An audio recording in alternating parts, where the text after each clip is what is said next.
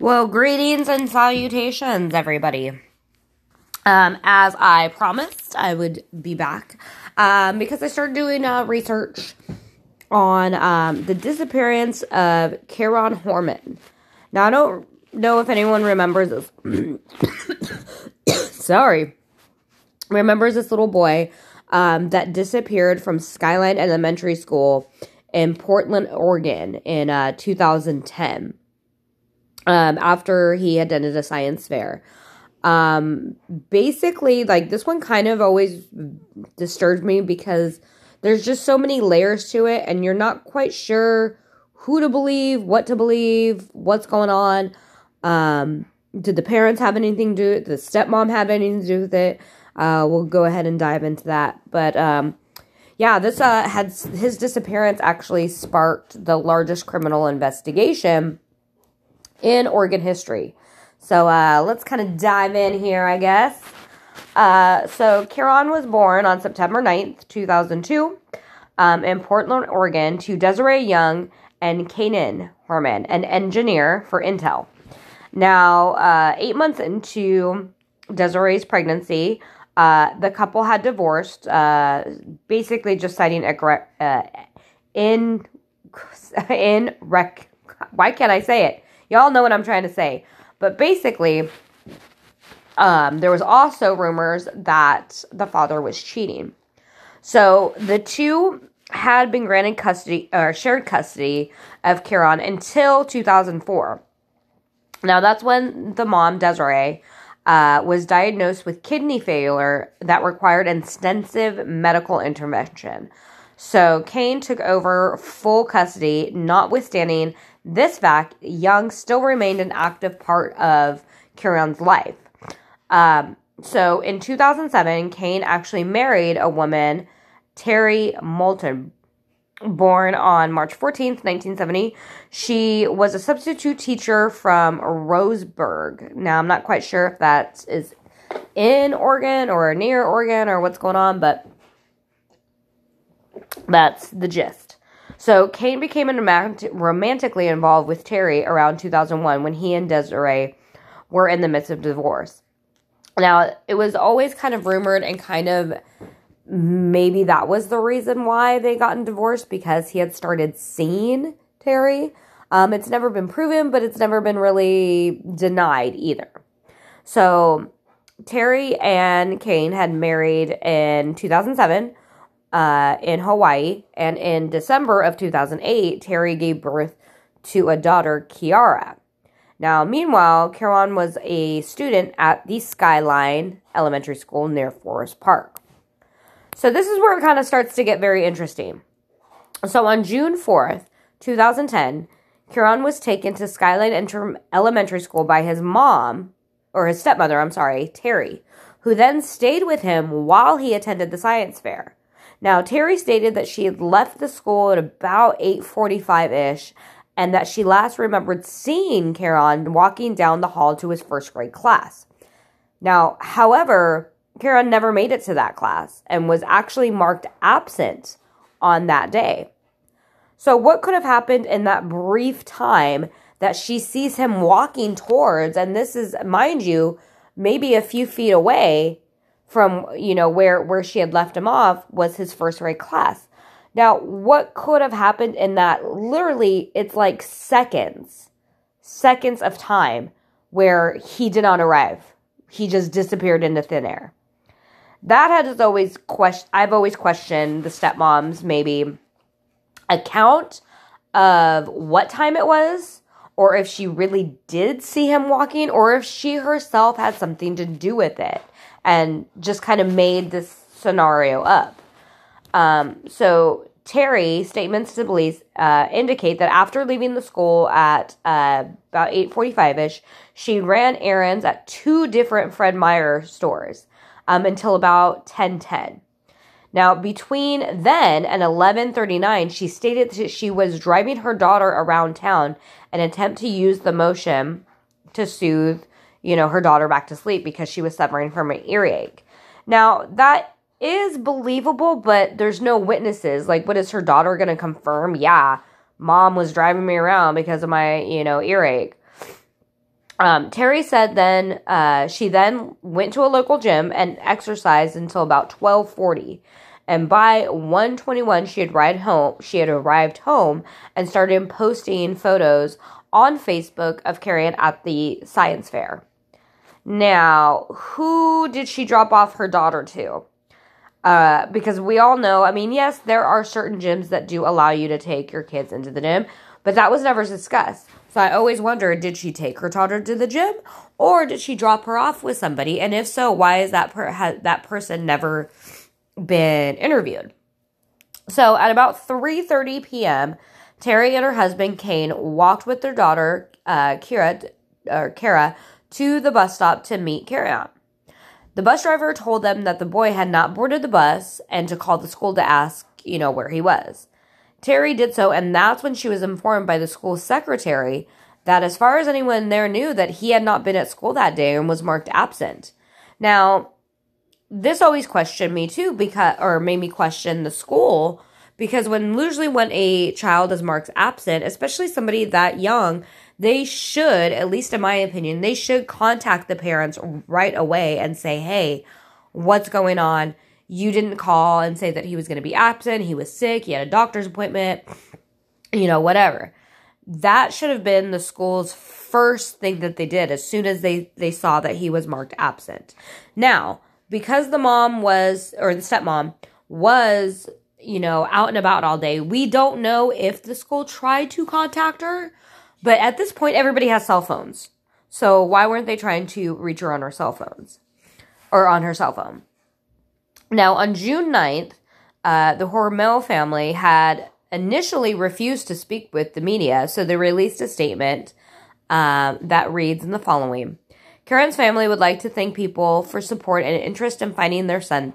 The outpouring of support, continued effort, strength, strengthen, strength, strengthens their hope.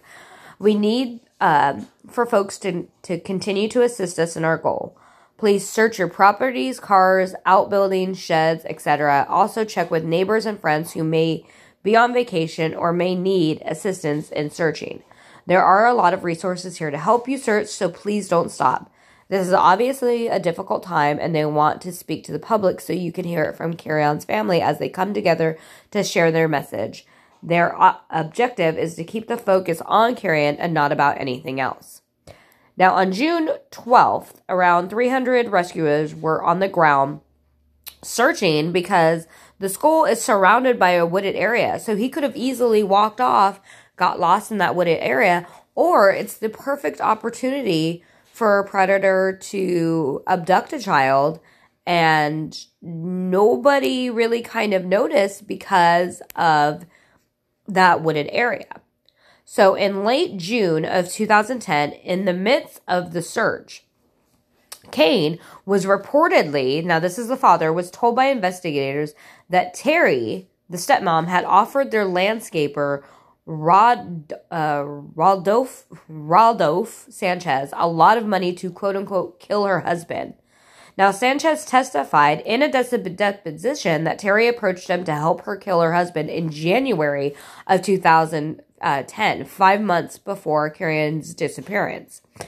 Of course, she denied the charges, and investigators convinced Sanchez to confront Terri while wearing a wire, but they were unable to get any evidence or make an arrest. So, that, if you believe Sanchez, that could be a good opportunity because she did have life insurance. Was she trying to kill the husband and then realized this is not going to work? and there was life insurance on the son, maybe do something to him. That always has struck me. But then this also made me kind of question stuff. So on June 28th, Kaine, the father, filed divorce from Terri and obtained a restraining order. And the divorce was granted, and Terri was eventually granted supervised visitations with their daughter. Now, you know how rare that is for a judge not to give full custody to the mother. Judges usually like to give a majority of the custody to the the mom. So that tells me something that maybe she's hiding something or maybe there there's just something more going on that we don't know about. But during this time, the stepmother, Terri, failed two separate polygraph um, examinations regarding her stepson's disappearance. Now, in August 2010, law enforcement did announce they were searching for an individual allegedly seen by two witnesses sitting outside Terri's truck outside or inside Terri's truck, I'm sorry, outside of Skyline Elementary on the day of the disappearance. Now, the identity the, the identity of that second person because they said that there was not only Terri in the car but somebody else.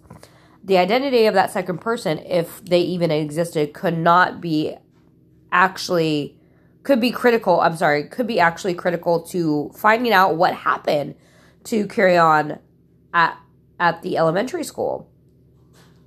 Um, so I, I, that always kind of bothered me because what's going on? Now, in August of 2010, both the biological mother, Desiree, and Kaine were subpoenaed and testified during the grand jury hearing, as was the school principal of the Skyline Elementary. Um, there was really, I guess it was reported that the grand jury had yet to provide compelling evidence and yielding any indictment on the stepmother. Um, so, why are they focusing on the stepmother? Is there something that maybe we're not seeing? Also, so in June of 2012, young Desiree, the, the biological mother, mother, actually filed a civil lawsuit against the stepmother, claiming that she was responsible for the disappearance of her son. Um, the lawsuit attempted to prove that Terri had kidnapped Kyron on the day he disappeared. Um, so on uh, the the mom, the biological mother, um, sought ten million dollars in damages, but the judge denied a motion by Terri to, to delay the lawsuit because she obviously tried to delay it, and um, basically they posed, you know, various questions during this uh, lawsuit. Among the questions were several regarding, you know, her whereabouts and her contact. She denied, uh, she also declined to identify a photo of Kyron whether she had met him because there was another person of interest that they say that maybe one of her friends helped her out.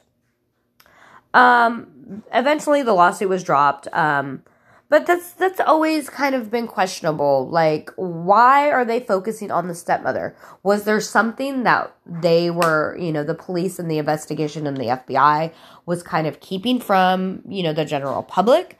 And if so, what? Mm. The actions of the stepmother did seem very, um, always kind of just rubbed me the wrong way. I do remember seeing a lot of publicity on this uh the story. And I remember watching some of the the um like the news reports and the news conferences and stuff. And just the demeanor of the stepmom she just seemed very vacant very not there very uh, this is kind of what I, how I'm supposed to act and this is how I think I'm supposed to respond. And it just all seemed very fake to me because when you see the biological mother and the biological father um, you know, grieving. I mean, you can obviously see how devastating and traumatic and, you know, how much they did love their son. But also it kind of struck me as strange is usually usually when one of the parents is, you know, accused of something like this, the husband or the wife or the whatever, they usually stick with their spouse. And the fact that Kyron's dad, biological dad, filed from divorce from the stepmother so quickly after his son went missing. I mean, is that um, kind of like a saying that maybe he had something to do with it and he's trying to distance himself away? That is a possibility. But also, maybe does he know something or does he knows how she is behind closed doors and that is what made him f- frightened and, and want to get away? Or was there something that he maybe does know and is just not sharing?